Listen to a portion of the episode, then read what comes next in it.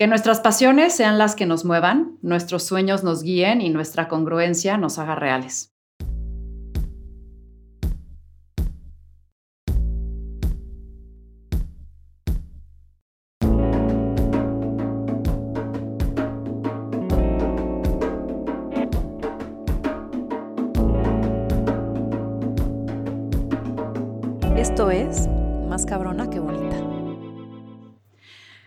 Autodescrita como ñoña, fanática a niveles extraños del fútbol y emprendedora a pesar de las probabilidades en contra, Mariana reta que lo que haga la mantenga con curvas de aprendizaje y retos lo suficientemente interesantes para captar su atención. Desde economista, barista, habitante de varias culturas, Mariana insiste en no tener miedo a equivocarse y estar abierta a cambiar de rumbo, con tal de encontrar el lugar donde lo que haga le dé disfrute. Una mala experiencia pinche y cara, dicho por ella, comprando lentes en una óptica tradicional, desató lo que hoy es Ben Frank. Y es que aunque emprender genera un desgaste profundo emocional, Mariana decide seguir eligiéndolo. Mariana, bienvenida. Muchas gracias por la invitación, Ana Vic. Eh, y por esa intro. ya siento que me, estudiaste a fondo. Bueno, no, los, no sabes todo lo que he escuchado y leído sobre ti. Pero no, la idea hoy es conocerte un poquito más, así que gracias por esta apertura. Y vamos a empezar con preguntas rápidas, así que lo primero que se te venga de una manera breve, concreta, lo escupes, ¿va? Va. Venga. ¿Anonimato o reconocimiento? Anonimato. ¿Cómo se relaciona Mariana con el fracaso? Como la cotidianidad. Si pudieras cambiar solo una cosa en el mundo que crees que en el futuro tendría un mayor impacto, ¿cuál sería? El rol de las mujeres en la sociedad. ¿Cuál es el lado oscuro de Mariana? Tengo muchos, pero eh, creo que el perfeccionismo propio eh, que me exige demasiado un buen consejo que te hayan dado? Ignora los consejos. ¿Qué es eso que el mundo extrañaría más si dejara de existir? El sentido del humor. ¿A qué suena el silencio? A paz interior. Si pudieras vivir una película, ¿cuál sería? Inception. Uy, qué trip. ¿Sueles ir más al pasado o al futuro? Al futuro. ¿Cuál es ese error que volverías a cometer? Todos, porque son los que me han puesto donde estoy hoy. ¿En qué crees? En el hoy. ¿Cuál es una frase que te gusta? Una visión sin ejecución es una alucinación. Uno de los libros que más te haya impactado en tu forma de pensar.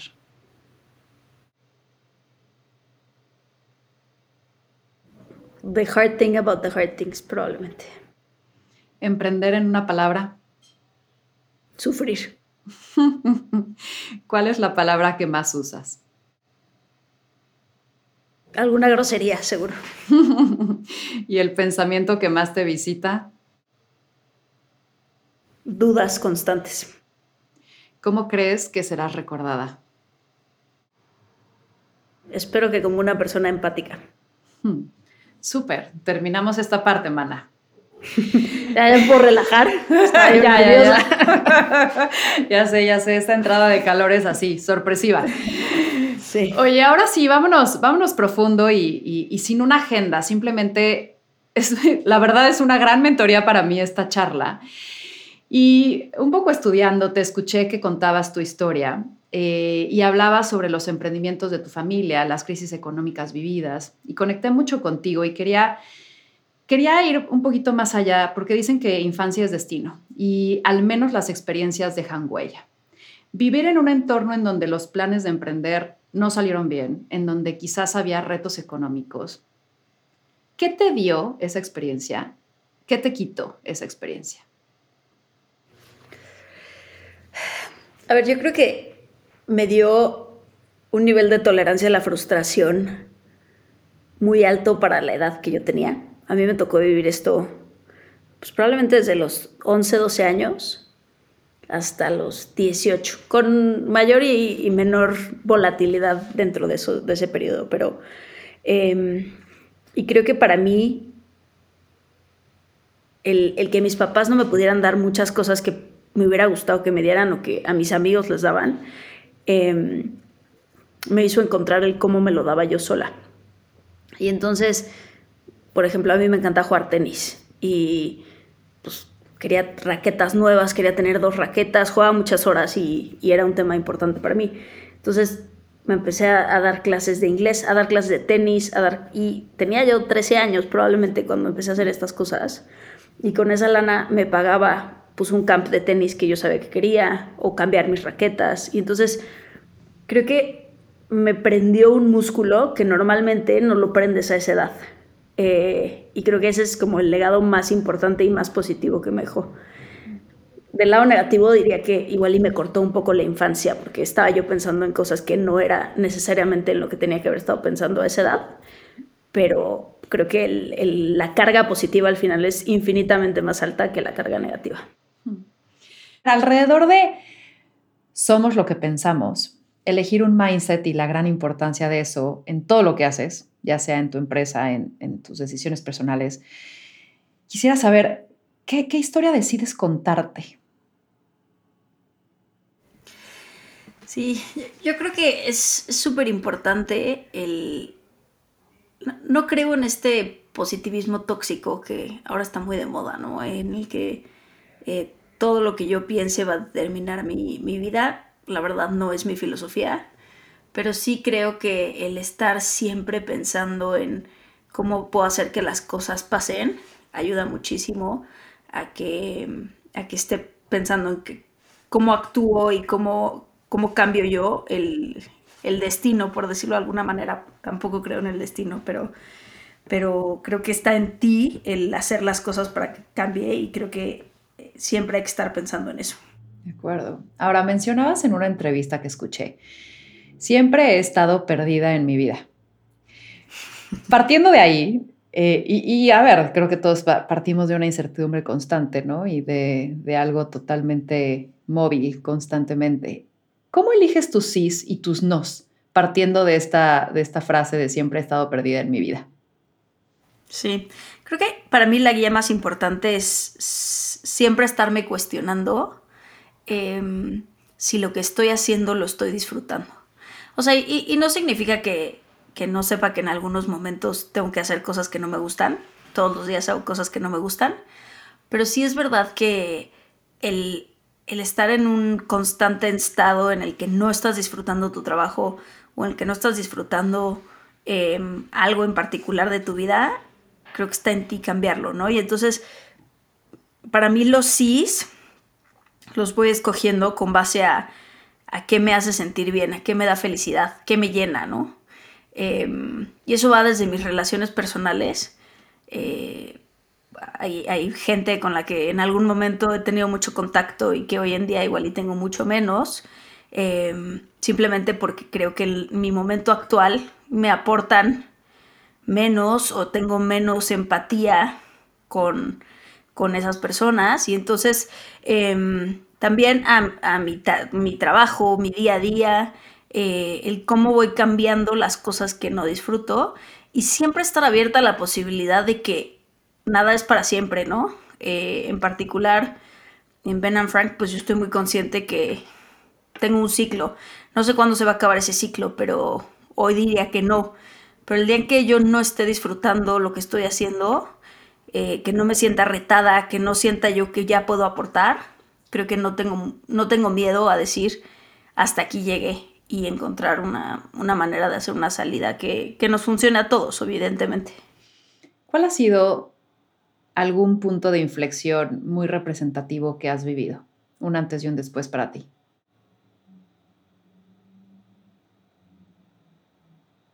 Tengo, tengo varios y estoy escogiendo cuál es el que, el que voy a platicar, pero em, creo que voy a decir COVID. Eh, porque para mí COVID fue como, me vino a romper un poco todo, eh, en muchos sentidos, pero en particular Como que nosotros siempre empezamos una empresa que buscaba ser rentable, que buscaba tener, este, pues digo, o sea, siempre buscamos que fuera una empresa que, tuviera sentido económico y, de impacto, ¿no? Y cuando llega COVID, una situación que pues la verdad nadie podía prever, eh, es un, un evento que pasa uno en un millón de años, como que me cuestioné mucho el qué habíamos hecho para estar en esa situación. Y la verdad es que no había mucho que podíamos hacer, pero eso no quita que para mí fueron meses súper difíciles de pensar mucho en, tomar decisiones que yo sentía que era injusto que las tuviéramos que tomar. Al final logramos salir adelante, pero creo que esos meses que, estuve en, esa situación, en ese pensamiento, como que sí me cuestioné mucho el por qué estaba haciendo lo que estaba haciendo. ¿Y, ¿Y, qué se quedó a partir de ahí en ti? O sea, ahora que tomas decisiones, ¿hay algo que transformó la forma en la que lo haces a partir de ese punto de inflexión? Pues mira, pensaría que un poco con el historial que teníamos y cómo, cómo logramos aguantar bien en COVID, em, el año pasado, bueno, el año antepasado, porque ya estamos en 2023, em, cuando empezó a haber mucho furor en términos de evaluaciones y de, y de muchas cosas eh, al respecto de las startups, como que yo llegaba a un punto en el que me cuestionaba, ¿estamos haciendo lo correcto o no estamos haciendo lo correcto? ¿Deberíamos de salir a buscar una ronda de capital? con una evaluación súper alta que nos empuje a crecer y a volarnos un poco todo lo que hemos hecho hasta ahorita.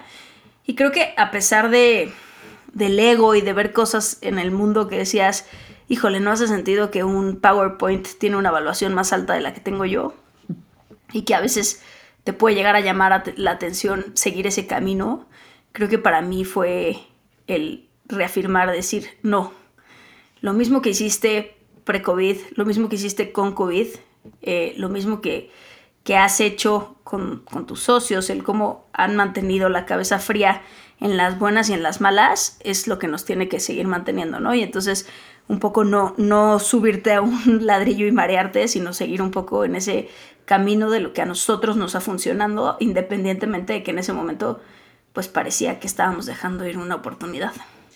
Voy a retomar esta conversación más adelante. Eh, para seguir con la siguiente pregunta de, la vida es impredecible y el control es toda una ilusión. ¿Cuál es tu definición práctica de fluir?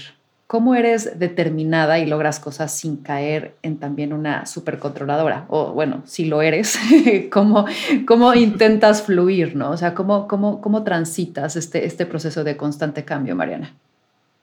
Sí, a ver, yo lo partiría un poquito en dos. Eh, desde el punto de vista profesional, creo que eh, para mí el, reto ha sido cómo aprendo a, delegar, cómo aprendo a, reclutar a las personas que saben más que yo y cómo pues dejo un poco que las decisiones estén en manos de ellos. Obviamente yo siendo un, un, sounding board y, y, poco más, ¿no? Entender que mi rol ya no es el de ejecutar ni el de tomar decisiones en la mayoría de los casos.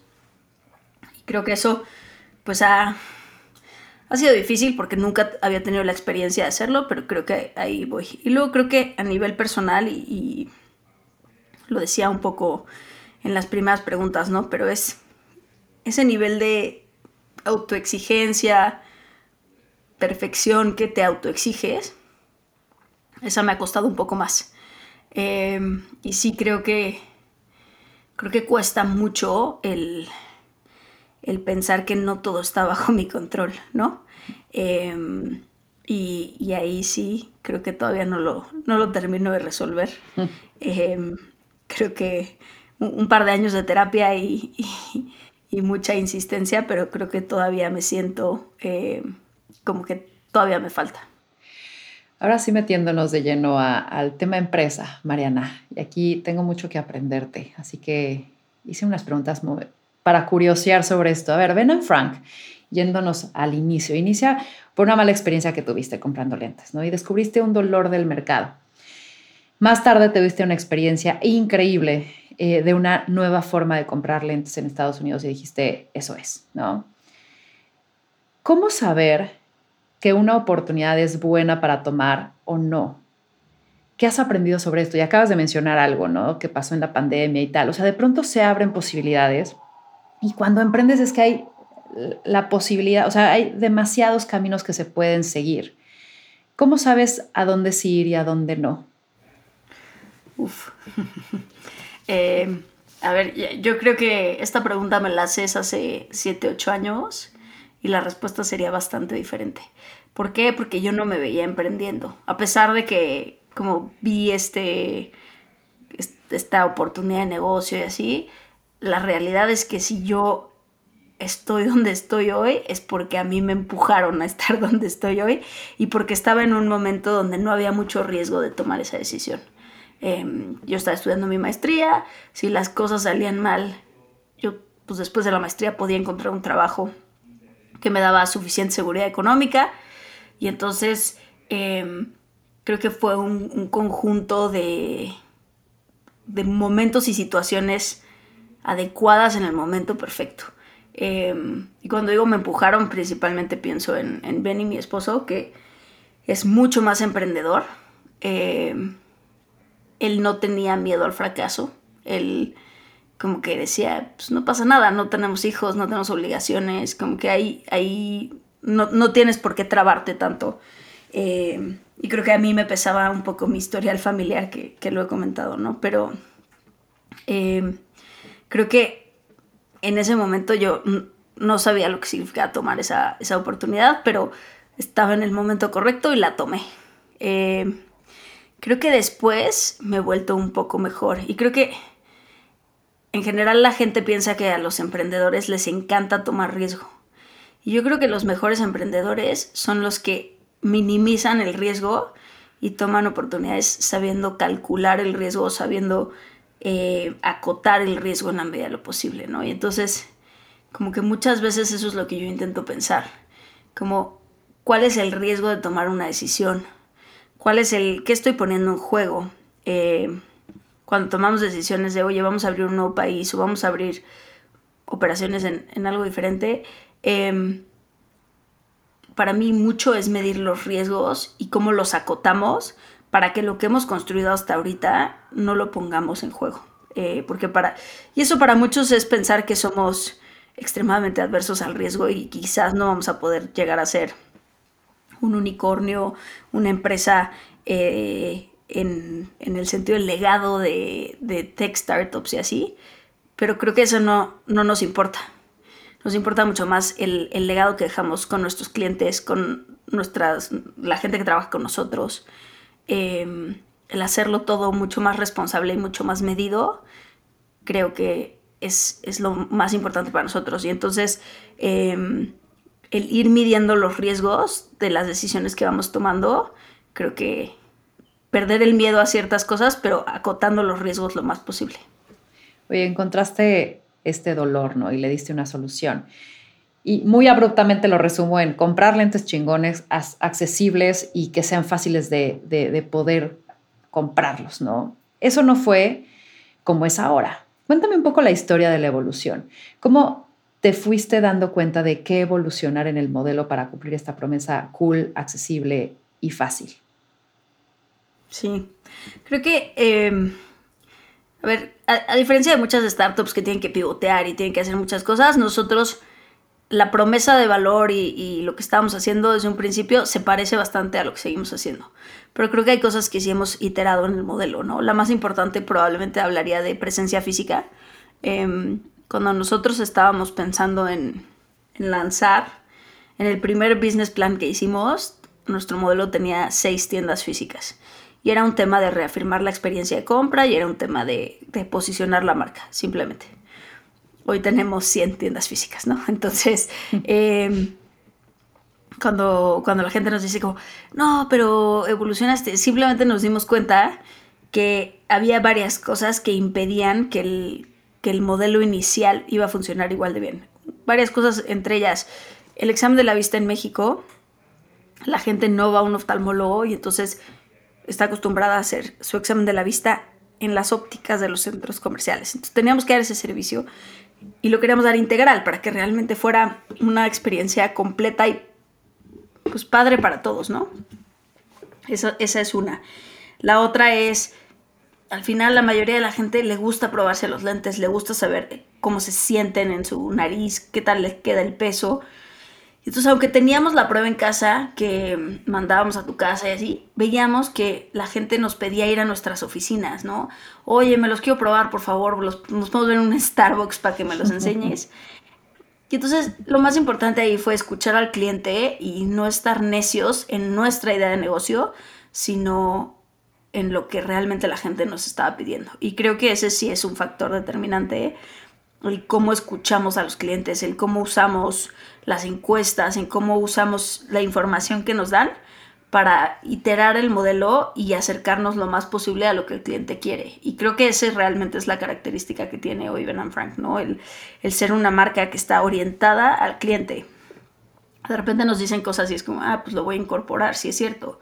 Eh, y entonces, pues estar súper abierto a que no tienes tú la razón y que el cliente en general sí tiene la razón. Oye, y decías, vamos a primero abrir estas seis tiendas hay acciones, supongo, que, tienen retorno de inversión mucho más claro y hay algunas apuestas que quizás en ese primer sentido era vamos a darle una experiencia, vamos a posicionar la marca, vamos a dar eh, la posibilidad de que ahí se hagan el examen. ¿Pensabas que las tiendas per se iban a ser rentables o que justamente iban a ser un vehículo para que lo online fuera mucho más escalable y de ahí saliera la rentabilidad? ¿Qué pasó como pensabas? ¿Qué pasó como no pensabas? Sí, inicialmente pensábamos que iba a ser mucho más un tema de posicionamiento de marca, em, que no tenía que ser rentables, idealmente que fueran break-even, pero no, no teníamos, en el primer, primer business plan, no teníamos una idea de que las tiendas iban a ser eh, un foco de, ingresos. Em, pero lo que pasó, y creo que esto explica mucho el, el cómo pensamos y el cómo tomamos riesgos, es que empezamos yendo a, bazares en las calles eh, para entender qué es lo que la gente quería de, los lentes en físico, ¿no? Entonces, cuando la gente nos decía, oye, pero no puedo ir a tu oficina o no puedo ir a Starbucks, empezamos a decir, ok, aquí hay algo. Pero en lugar de ir y lanzarnos como alborras a abrir una tienda, dijimos, hay que empezar a entender mejor qué es lo que la gente le llama la atención. Entonces, primero empezamos yendo a bazares. Eh, y íbamos a dos tipos de bazares. Bazares súper exitosos donde había muchísimo tráfico y bazares donde no había nadie. Y en los bazares donde no había nadie lo que queríamos era probar que nosotros teníamos la capacidad de llevar tráfico. Entonces, es decir, gente que había entrado a nuestra página, que no había comprado en los últimos 30 días y que vivía en un radio de alrededor de donde iba a estar el bazar, le poníamos publicidad de encuéntranos en este bazar. Y empezábamos nosotros a jalar tráfico ahí. Entonces, aquí lo que queríamos probar era, ¿somos destino? Los, puntos físicos son un punto de adquisición, un punto de conversión, ¿qué son, qué son para nosotros? Em, y un poco con la mente abierta a entender.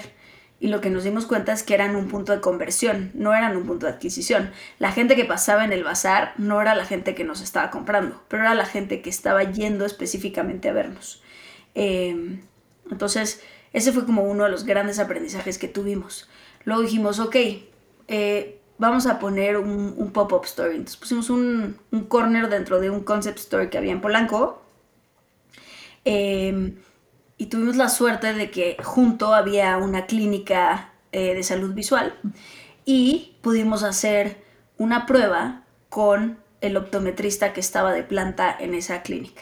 Entonces hicimos un deal con ellos, yo te mando eh, clientes y estaba justo al lado, entonces hacía que el, que el journey de compra fuera bastante fácil para los clientes. Cuando metimos eso, las ventas se duplicaron en, nuestro corner. Y entonces ahí empezamos a decir, ok, entonces el cliente realmente sí necesita el examen de la vista y la manera en la que hoy lo probemos, que era a través de aliados, donde tenías que hacer una cita y te podía tocar ir al hospital español a hacer una cita que estaba muy bien desde un punto de vista médico, pero muy mal desde un punto de vista de experiencia, que era algo que para nosotros era muy importante. Em, entonces en ese momento dijimos, ok, pues probablemente nuestra tienda tiene que tener el espacio para los exámenes eh, físicos. Entonces, con esos aprendizajes dijimos, ok, no tenemos que poner nuestra primera tienda en un centro comercial súper exitoso, porque nos, no vivimos del tráfico, vivimos de la capacidad de llevar gente destino nosotros. tenemos que tener exámenes de la vista. Entonces tenemos que empezar a aprender a hacer nosotros exámenes de la vista. Pues obviamente no sabíamos en ese momento. Nadie de nuestro equipo tenía un, un background óptico, ni mucho menos. Eh, y entonces pusimos nuestra primera tienda, pero ya, ya habiendo quitado dos factores de riesgo bien importantes.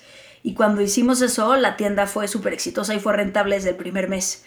Eh, la mayoría de nuestras tiendas son rentables en el primer mes, cosa que no pasa normalmente. Pero fue gracias a que estuvimos abiertos a experimentar y, y, a ir probando cosas, ¿no? Y entonces después probamos centros comerciales. Oye, los centros comerciales, las rentas son una locura y guante y una bola de cosas que, que son pues muy, muy caras, ¿no? Entonces decíamos, híjole, si somos destino, ¿realmente nos sirve? Bueno, conforme fuimos posicionando la marca, se convirtió en un círculo virtuoso porque estar en el centro comercial te ayudaba a posicionar la marca y cuando la marca estaba posicionada, el tráfico que entraba ya empezaba a ser importante. Entonces ya no solo era un punto de conversión, era un punto también de atracción o de adquisición. Entonces como que eso fue una evolución que poco a poco fuimos aprendiendo y hoy pues tenemos muchísimas tiendas en centros comerciales que inicialmente tampoco era nuestra hipótesis, ¿no? Entonces creo que el siempre estar abierto a probar y, y, ir iterando es como algo que nos ha caracterizado bastante. Y quiero romper esta, esta respuesta en, ¿estaban dispuestos a que la inversión de tiendas fuera simplemente con un retorno de inversión hacia marca?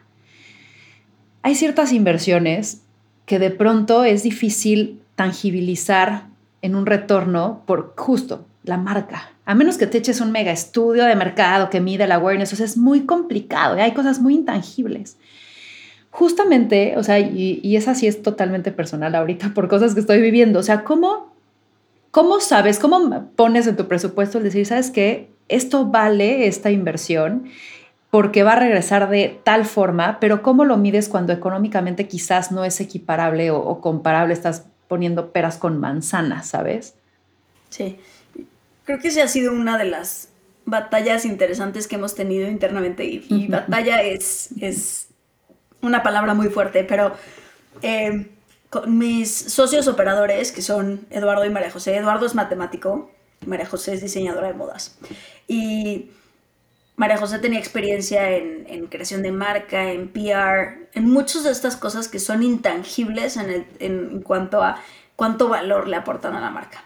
Y Eduardo, consultor, matemático, este, que se especializó en marketing digital y entonces era, eh, pues, esto nos cuesta tres pesos el clic y esto nos cuesta, entonces todo era súper medible, ¿no? Pero creo que desde el principio y al, tener a María José como, como socia fundadora, siempre dijimos, hay un intangible que no vamos a saber medir y que tenemos que estar cómodos invirtiendo en ese intangible em, y, tomando un, un leap of faith. Eh, entonces, el 90 o el 80% de nuestro presupuesto va a ser súper medible, súper aterrizado y el 20% de nuestro presupuesto lo vamos a hacer sin saber que va a tener un retorno. Eh, y así lo hemos hecho siempre. Siempre tenemos un porcentaje del presupuesto donde no le exigimos resultados, que es muy raro y es muy contraintuitivo contra lo que somos normalmente. Y teníamos inversionistas que nos decían, oye, pero la colaboración que hicieron con Jimena Sariñana, ¿cómo están midiendo que sirve? No estoy midiendo que sirve. Eh, y entonces de repente era como pelos de punta porque todo lo que hacemos nosotros está medido y tal. Pero ¿cómo? Es que tenemos que, sabemos que estamos creando una marca, sabemos que estamos creando algo que la gente tiene que querer comprar. Em, y eso no, lo vamos a poder hacer 100% con, con los números y, el CAC y esas cosas, ¿no? Entonces, también nos rodeamos un poco de mentores que entendían eso em, y que veían el valor a esos intangibles, que nos ayudaron a, a siempre guiarnos, de decir, a ver, hay un número, no hay un número perfecto, ¿sí? pero tienen que estar cómodos en esa ambigüedad, porque si no van a recortar o van a tomar decisiones que en el largo plazo les van a impactar. Y todavía hoy, ¿no? O sea, más allá de presupuestos de marketing y así, pero de repente hay cosas que hacemos, bueno, podríamos hacer esto y en el corto plazo podría aumentar el ticket promedio del cliente. Ok, pero ¿cuál es el impacto en el largo plazo para el cliente? No sabemos, pero sabemos que es negativo. Entonces, igual y no hay que hacerlo porque no queremos dañar esa experiencia de compra, eh, aún sabiendo que hay un sacrificio económico en el corto plazo. Wow, me encanta. Eh, ¿Cómo bailas con satisfacer? O sea, ahorita mencionabas lo de un poco oferta-demanda, ¿no? O sea, las tiendas al final del día fueron una solución para una demanda que no estaba siendo satisfecha de la forma en la que ellos querían satisfacerla. Eh, y de pronto siento que hay como una parte de satisfacer demanda y crear demanda de tu producto, ¿no? Hay terrenos más áridos en donde no hay soluciones para, diría, mucho más fértiles, ¿no? Donde no hay soluciones para comprar lentes con tus características y la demanda se puede dar de una manera mucho más natural, pero hay algunos otros donde quizás ya lo vendiste a una persona, ya tiene sus tres pares, o ya está saturada, o ya hay competencia. Eh, entonces, como que mi pregunta va hacia, yo sé que hay un chorro de factores, pero ¿cómo vas midiendo el, el cómo, cómo, tú, cómo saber dónde tu demanda va a ser mucho más natural? ¿Cuál es tu estrategia hacia, hacia seguir empujando un producto y, mantener, mantenerte relevante en el proceso? ¿Sabes? O sea, siento que hay como muchas, muchas respuestas que no tienes y, y hay, hay, hay dualidades. ¿Cómo haces una estrategia alrededor de, esa demanda? O sea, creo que lo, primero es reconocer que vas a estar navegando en incertidumbre total, ¿no?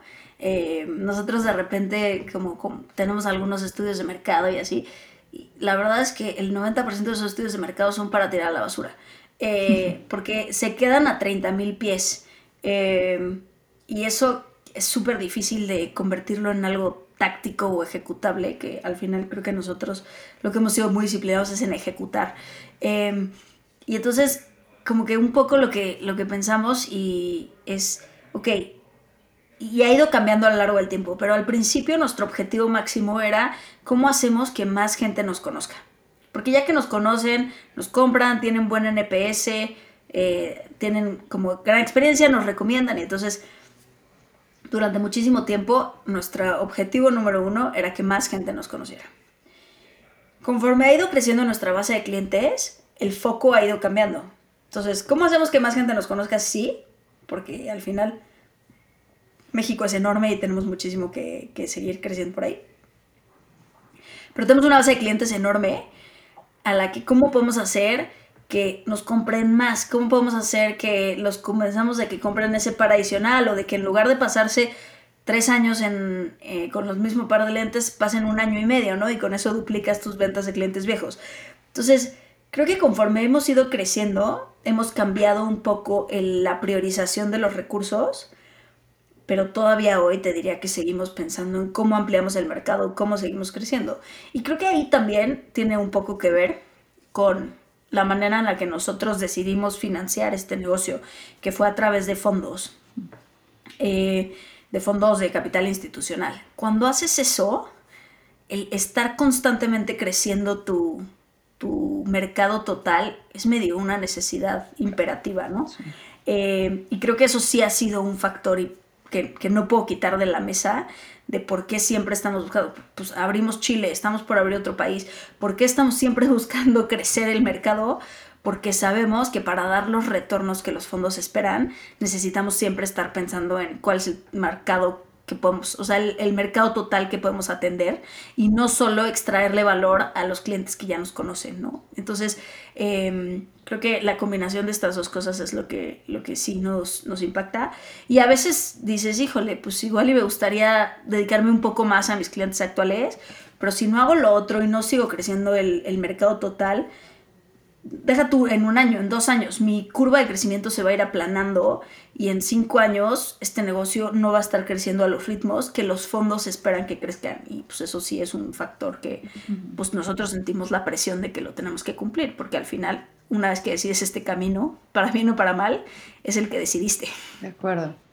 Ya te iré contando si tus técnicas eh, hacen que llegue a esos lentes rojos que están todavía en mi mente después de los negros o no.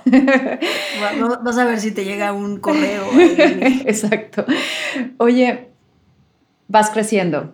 ¿Cómo no perder agilidad conforme creces? El otro día, y estoy obsesionada con una entrevista del, del cuate de Atomic Habits, ¿no? Y decía, que este güey, o sea, haciendo un bestseller, además de que me parece una estrategia increíble, que va mucho de atrás para adelante, midiendo y, y, siendo muy analítico en sus acciones y en cómo lo hace y en buscar patrones y tal, de pronto decía, y todo esto lo hago yo y una persona. Y decía, a la madre, ¿no? Amo ese negocio, o sea, que hagas tantas cosas con, con, pocas personas, pero sea escalable, pero sea chingón.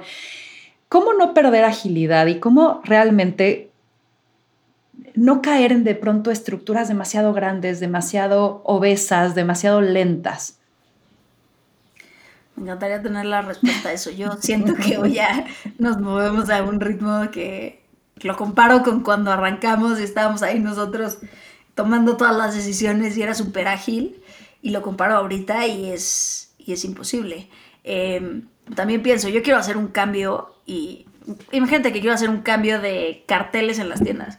Tengo 100 tiendas a quienes les tengo que mandar carteles nuevos, tengo que capacitar a 100 gerentes, tengo que... Entonces, es imposible mantener el mismo ritmo, porque antes era como, pues imprímelo, ve y, y pégalo tú. Eh, y, y, creo que dentro de lo mismo hay que reconocer que hay cosas que ya no puedes hacer porque vas a romper tu operación, que es que era como... Ahora, ¿cómo hacemos para no perder agilidad? Creo que en lo que hay que ser muy bueno y, creo que hubo un momento donde fuimos muy malos y ahorita como que estamos recuperando, es en la capacidad de hacer experimentos y pruebas. Entonces, ok, quiero cambiar carteles, cámbialo en la tienda que está al lado de nuestra oficina dime, mide qué pasó y si eso jaló, entonces ya lo corremos. Pero el experimento lo tienes que hacer en chinga y tienes que poder saber qué estás midiendo. Y entonces, esa capacidad de mantener a los equipos autónomos para hacer experimentos razonablemente rápido, creo que es muy, muy importante, aun cuando ya tienes una operación muy grande que hace difícil que te muevas al 100% de la organización así rápido. Pero si logras hacer experimentos, comprobar que funcionan y luego los escalas un poco más lento, no pasa nada. El impacto va a ser grande de todas maneras, pero tienes que tener esa capacidad de iterar. Oye, no sirvió este experimento, pues cámbiale, ¿qué le vamos a mover rápido? Em, y eso creo que es muy importante.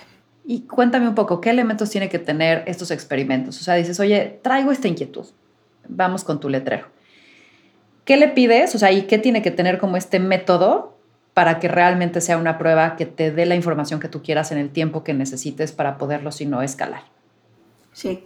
Em, a ver, creo que lo, primero que siempre pedimos es, uno, ¿cuál es el... El experimento lo estás haciendo para comprobar algo que ya sabes y que igual lo vas a hacer, no hagas experimento. Hazlo, ¿no? O sea, si yo sé que quiero cambiar el letrero de todas las tiendas, no hagas experimento, cámbialo, no pasa nada. Pero si quieres probar si un mensaje funciona mejor, entonces como define muy bien cuál es el experimento. Esa es la primera. La segunda es qué métricas vas a medir para decidir si ese experimento fue exitoso o no fue exitoso. La tercera es cuál es el siguiente paso de ese experimento, ¿no? Entonces, oye, lo hice en una tienda, me funcionó, lo hice durante X semanas. Lo voy a hacer en un siguiente paso en cinco tiendas durante cinco semanas para ver que no haya sido una anomalía. Ok, perfecto. Em, y entonces, un poquito, siempre estamos buscando contra qué es el benchmark y qué número de, tiendas se convierte ya en significativo, ¿no? Entonces, cuántas observaciones, em, ahí somos bastante estadísticos, entonces sí tenemos ahí un poco medido cuántas observaciones son las que estamos buscando en general. Em, y luego qué tan, y asegurarnos desde el diseño del experimento qué tan replicable es. Eh, y, ya, así hacemos. Y luego ya una vez que lo definimos, decimos, ok, ¿cuáles son los equipos que necesito para que esto se convierta en un, ya no en un experimento, sino que ya se convierta en algo escalable? De acuerdo. Oye, mencionabas en entrevistas, ya lo acabas de mencionar, esto de de pronto los, tomaste esta decisión, los fondos quieren eh, o, necesitan este crecimiento y, seguramente otras cosas. Y no nada más los fondos, decisiones que, que ya tomaste con Ben Frank, ¿no?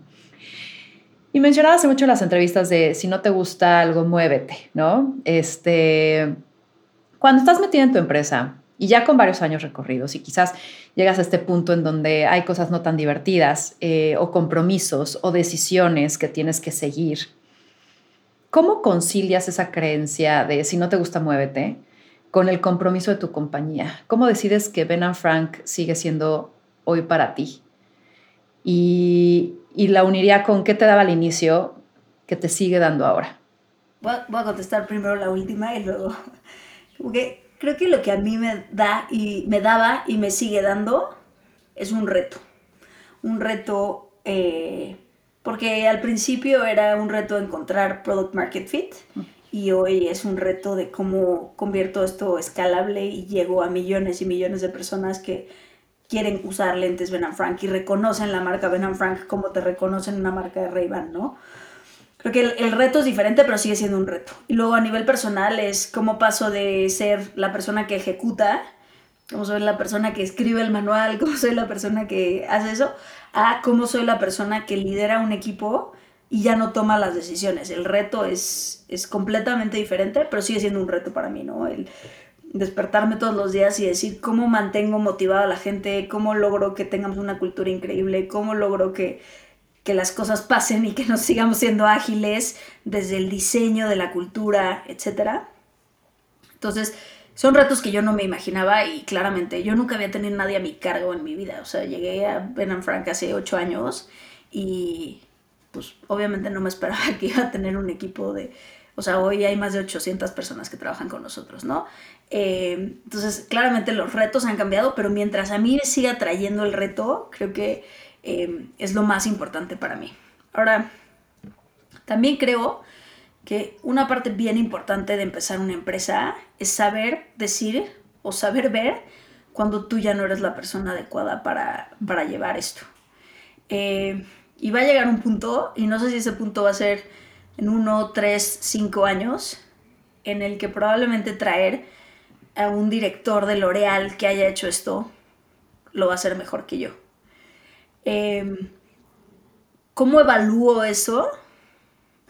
Yo lo, yo lo evalúo pensando en un poco en, oye, la visión, ciertos proyectos, cierta capacidad de ampliar el TAM, bueno, el, tamaño de mercado. Em, eso todavía requiere de una visión un poco emprendedora, de mantener un poco los valores súper fijos y así, ¿no? El, el director de L'Oreal que va a saber operar un negocio a escala está acostumbrado a crecer 8 o 10% anual. Hoy nosotros seguimos creciendo al 50% anual o más. Em, entonces, creo que todavía el balance de qué le puedo aportar yo a la empresa sigue pesando eso, pero ese balance es cada vez se va cerrando y va a llegar un punto en el que yo ya no sea esa persona y, y la verdad creo que lo he trabajado en terapia y todo, pero es, algo con lo que yo estoy cómoda sabiendo que ese momento va a llegar. Em, porque creo que Ben Frank hace una parte importante, es una parte muy importante de mi vida, pero tampoco me define quién soy para el resto de mi vida. Eh, es algo increíble que tuve la suerte de empezar, que tuve la suerte de tener a las personas correctas a mi lado para que esto haya crecido y, y, tener impacto y ver a gente usando lentes en la calle, pues es algo que la verdad es un impacto súper visible para mí pero también sé que, no es lo único que puedo hacer en la vida y va a llegar un momento en el que otras cosas me atraigan y el negocio requiera otras cosas. Eh, y, yo vivo cómoda con que ese momento va a llegar. No sé cuándo va a llegar y no sé si lo vas a reconocer en ese momento puntual, porque creo que eso es lo más difícil, ¿no? En qué momento realmente llega ese, ese cambio. Pero conceptualmente eh, yo estoy muy abierta a la posibilidad de que yo en unos años ya no esté haciendo esto y esté haciendo otras cosas. De acuerdo. Ahora, mencionabas algo del crecimiento, ¿no? Y, todas estas dinámicas alrededor de las startups y de los unicornios y de las expectativas y de los fondos y tal. ¿Cuál es tu postura ante el crecimiento? A ver, Nunca, he creído que el crecimiento a todo, a cualquier precio es un camino sostenible. Hubo un momento en el que parecía que el mundo lo creía y yo era la única que no lo creía, pero, pero, pero no, o sea, yo creo que al final el objetivo de una startup es encontrar un camino a la rentabilidad. Y ese camino puede ser más o menos rápido, eh, con diferente, o sea, hay muchas cosas que cambian según el modelo de negocio. Claro, puede ser que estés inventando OpenAI y el camino a la monetización es menos importante que el impacto que puedes tener y mientras haya alguien que esté dispuesto a, tenerte la paciencia para eso, eh, como lo estamos viendo, está, está increíble. Pero yo creo que la mayoría de los negocios no tienen, como tienen que tener una capacidad de tener unit economics rentables. Eh, no la rentabilidad del negocio en sí está bajo, pero, pero que el producto que estés vendiendo lo estés vendiendo a un precio que en algún momento vas a ganar dinero y que alguien esté dispuesto a pagar por ese producto. Eh, vender dólares a 80 centavos, pues es muy fácil. Como no hace ningún sentido. Así te puedes hacer crecer, crecer, crecer. Pues sí, ya lo vimos. Pero al final del día, yo sí estoy convencida de que todos los negocios tienen que tener un camino a llegar a la rentabilidad y que no hay que perder de vista eso nunca, porque si no tienes un, precio real, pues estás subsidiando. Y digo, yo agradezco mucho los subsidios de, de los grandes fondos que han subsidiado muchos servicios que hemos usado los últimos cuatro o cinco años y que nunca han llegado a rentabilidad, pero yo no creo que esa es la manera en la que se debe de emprender. Entiendo que hay visionarios y hay uno en 150 millones que van a llegar a tener un negocio que no necesita ser rentable durante mucho tiempo, pero no creo que sea la mayoría y creo que es, sano este regreso un poco a la normalidad de decir, oye, sí crecer, y, y, nosotros siempre nos hemos empujado a crecer y a crecer y a crecer, pero con unos números que hagan sentido, con un pricing que haga sentido, con una rentabilidad que haga sentido. Y, la rentabilidad no tiene que ser de hoy, ¿no? Si tú ves mis márgenes hace seis años y ves mis márgenes hoy, pues claramente cambiaron y soy más rentable por lente vendido, pero siempre tuve claro que mm, yo tenía que ganar dinero de los lentes vendidos, no nada más por colocar lentes en el mercado, mi valor iba a subir. ¿Y cuál es ese punto en donde el crecimiento es más costoso y dices, no? ¿ha habido algún momento que nos puedas contar en donde quizás una avenida te iba a arrojar un crecimiento y decidiste no porque iba a ser más doloroso lo que provocaría? Por ejemplo, la discusión de abrir Brasil ha sido una discusión constante en nuestro... Entonces, abrir Brasil era un mercado gigantesco, claramente, mercado más grande que México por mucho en, términos de, lentes. Em, pero la inversión en, en, generar la marca, en posicionar la marca, iba a hacer que tuviéramos que perder dinero por mucho tiempo y versus la escala que tenía México en el momento de la decisión, le metía mucho riesgo. Entonces lo que dijimos es primero tengamos una operación más sólida antes, o sea, en, términos de tamaño, en términos de, rentabilidad del negocio, antes de ir a arriesgar todo eh, por abrir Brasil, por ejemplo, que sí es una discusión que hemos tenido. De acuerdo. ¿Cómo mantienes tu ritmo? Eh, y ese centro, cómo no dejarte arrollar por el rat race, ¿no? Que de pronto en el día a día estás ahí envuelta y siempre se puede hacer más y, mejor y tal. ¿Qué te recuerdas o, cuál es este ritual, momento, palabra? lo, primero que también es un poco contrario a muchos emprendedores, pero yo creo muchísimo en el balance de vida-trabajo. O sea, creo en las vacaciones, creo en el descanso, creo en no estar pegada a mi celular. Y hay momentos para todo, evidentemente, pero sí creo que eres un mejor líder, eres un mejor empresario si tienes la capacidad de abstraerte de tu negocio durante un rato y pensar en otras cosas, eh, en otros hobbies, en no trabajar 47 horas al día, porque creo que no hace ningún sentido. Entonces, para mí es súper importante el, el tener grupos de amigos, eh, salir en los fines de semana, la verdad intento no trabajar nunca, me tomo vacaciones y literal le escribo, o sea, mi equipo sabe que nos tenemos que estar quemando para que me marquen. E intento hacer lo mismo recíprocamente hacia ellos, entonces... Em, para mí ese balance viene de encontrar espacios de desconexión, que al principio era bien difícil y creo que con el tiempo lo he ido, lo he ido aprendiendo y madurando. Em, y creo que eso es lo que me ayuda a mantenerme un poco cuerda eh, ante toda la, presión eh, que sí, obviamente se siente, ¿no? Ayer estaba viendo un documental, una serie de National Geographic alrededor de llevarte al límite, ¿no? En ciertas circunstancias tal. Y una de ellas, bueno, ayer era el estrés. Eh, y, el estrés puede ser algo positivo y al final es como lo atraviesas. ¿Cómo tú atraviesas el estrés de más de 100 tiendas, de más de 800 personas, de metas, de objetivos, de expectativas? ¿Cómo lo vives? A, veces bien y a veces mal, pero a ver, yo diría que hay algunos factores que son bien importantes. Uno, como estar muy acompañada. Por un lado, con, mi esposo, que entiende mucho lo que vivo, aunque él no trabaje conmigo. Con mis socios, que también, pues obviamente, viven ese estrés y hay momentos donde yo estoy súper estresada y le hablo a Eduardo al borde de una crisis de nervios y luego hay veces donde es él y un poco mutuamente nos moderamos esos, esos picos. Eh, estoy hasta la madre, estoy hasta la madre, y, así como que nos vamos ayudando.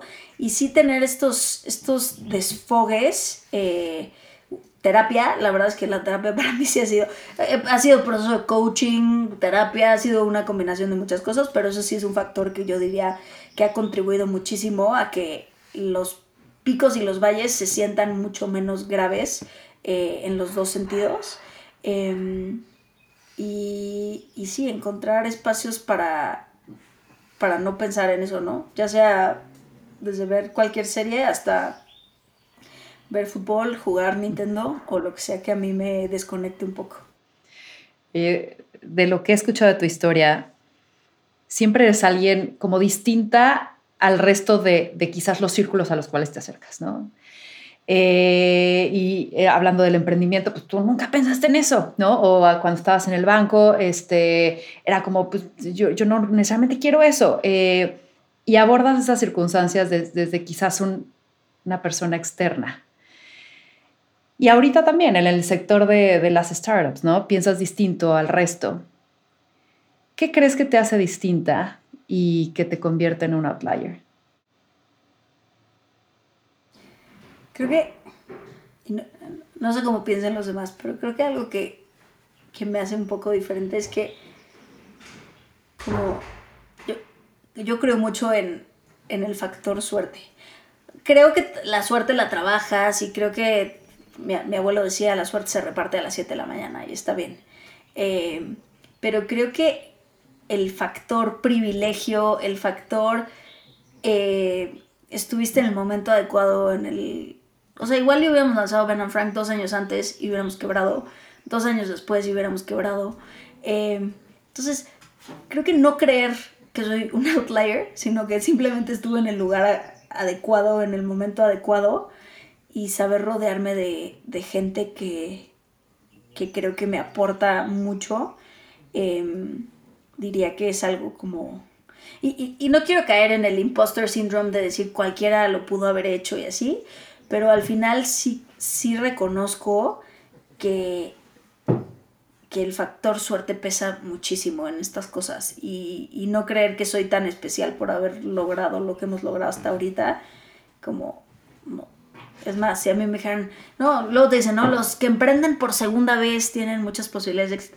Como yo tendría pánico volver a emprender. Eh, o sea, sí, claro, he aprendido un montón de cosas, pero no estoy segura que eso me convierta en algo que garantice un segundo proyecto exitoso, la verdad es que no. Y no creértelo demasiado creo que es súper importante.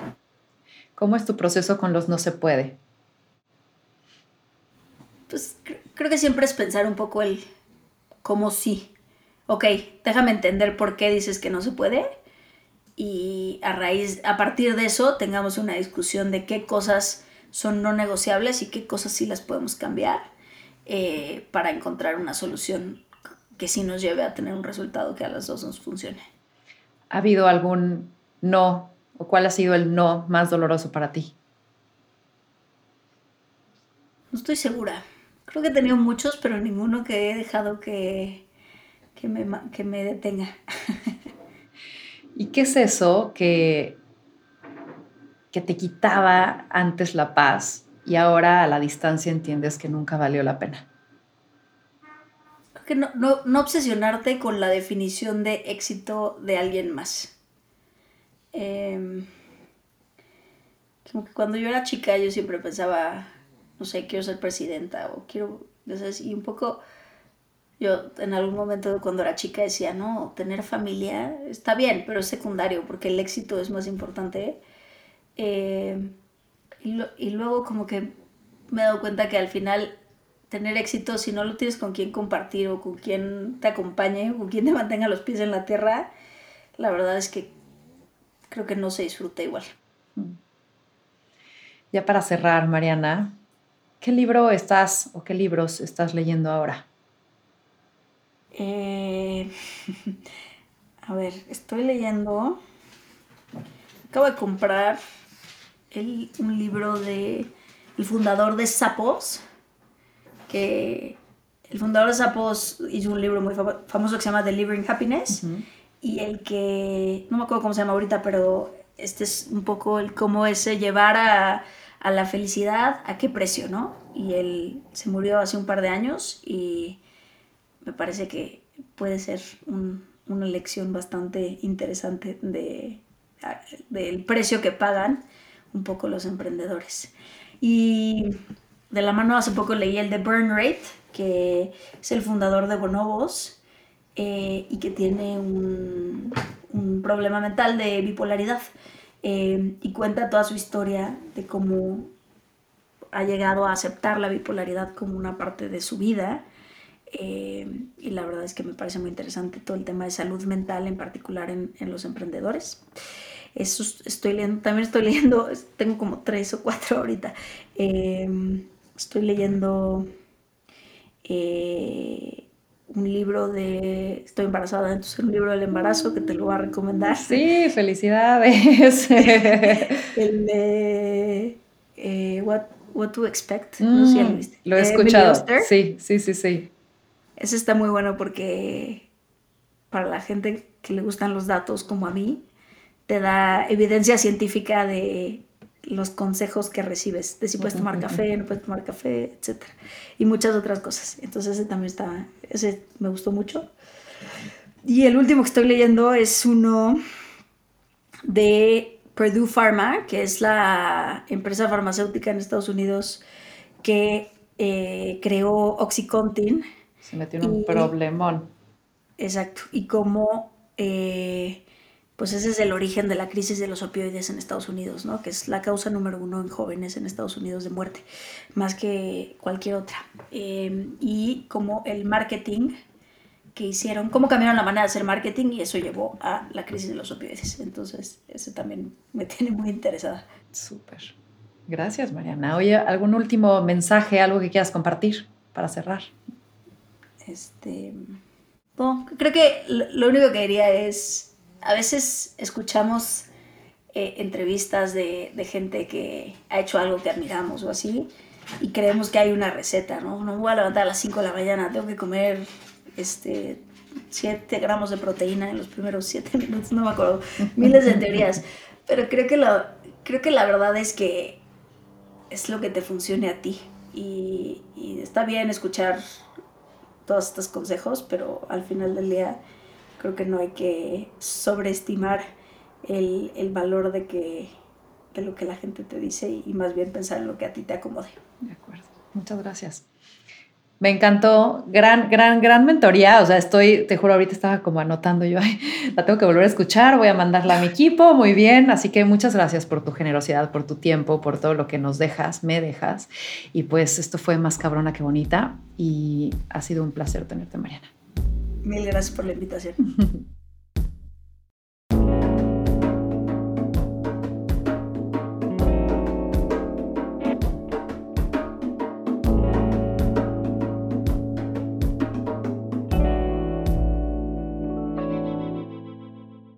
Y si estás disfrutando de este episodio, recomienda Más Cabrona que Bonita a tus amigos, a tu familia y en tus redes sociales. Sígueme en Instagram en arroba más.cabrona.que.bonita y escríbeme. Me encantará leerte.